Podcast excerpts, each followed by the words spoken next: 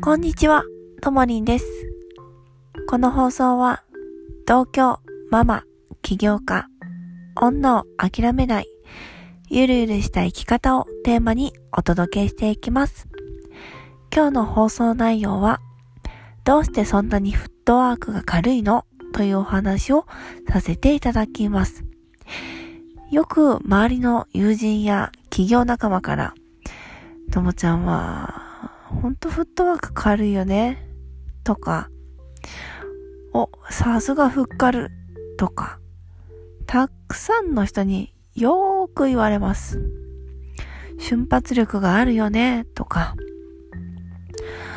ほんとそのすぐ、すぐやるトンボリンっていうね、名言があるぐらいのスピードで私は何でもすぐにやっちゃうんですけど、なんか普通の人から見ると、すごく異常らしいです。私はただ、思ったらやるっていうか、やってるっていうのが基準にあるので、悩んでいる人の理由がわからないというのが正直です。若干冷淡にも見てしまう自分がいます。なんで思ったのにやらないんだろう。意味がわからない。というふうに思うほど動いています。あなたはいかがですか？フットワークが軽いと誰よりも先に失敗ができて誰よりも先に道を開けることができます。これって超かっこよくないですか？私も本当に誰かがいないと動けない性格だったりするので、夫にはとてもとても感謝しています。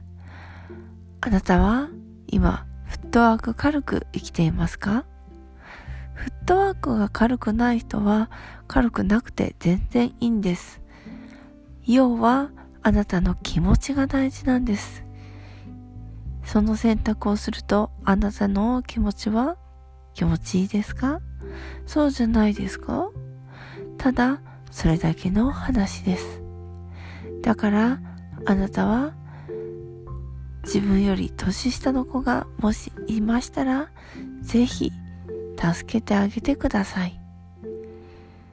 きっと喜んでくれますよ。以上、ともりんでした。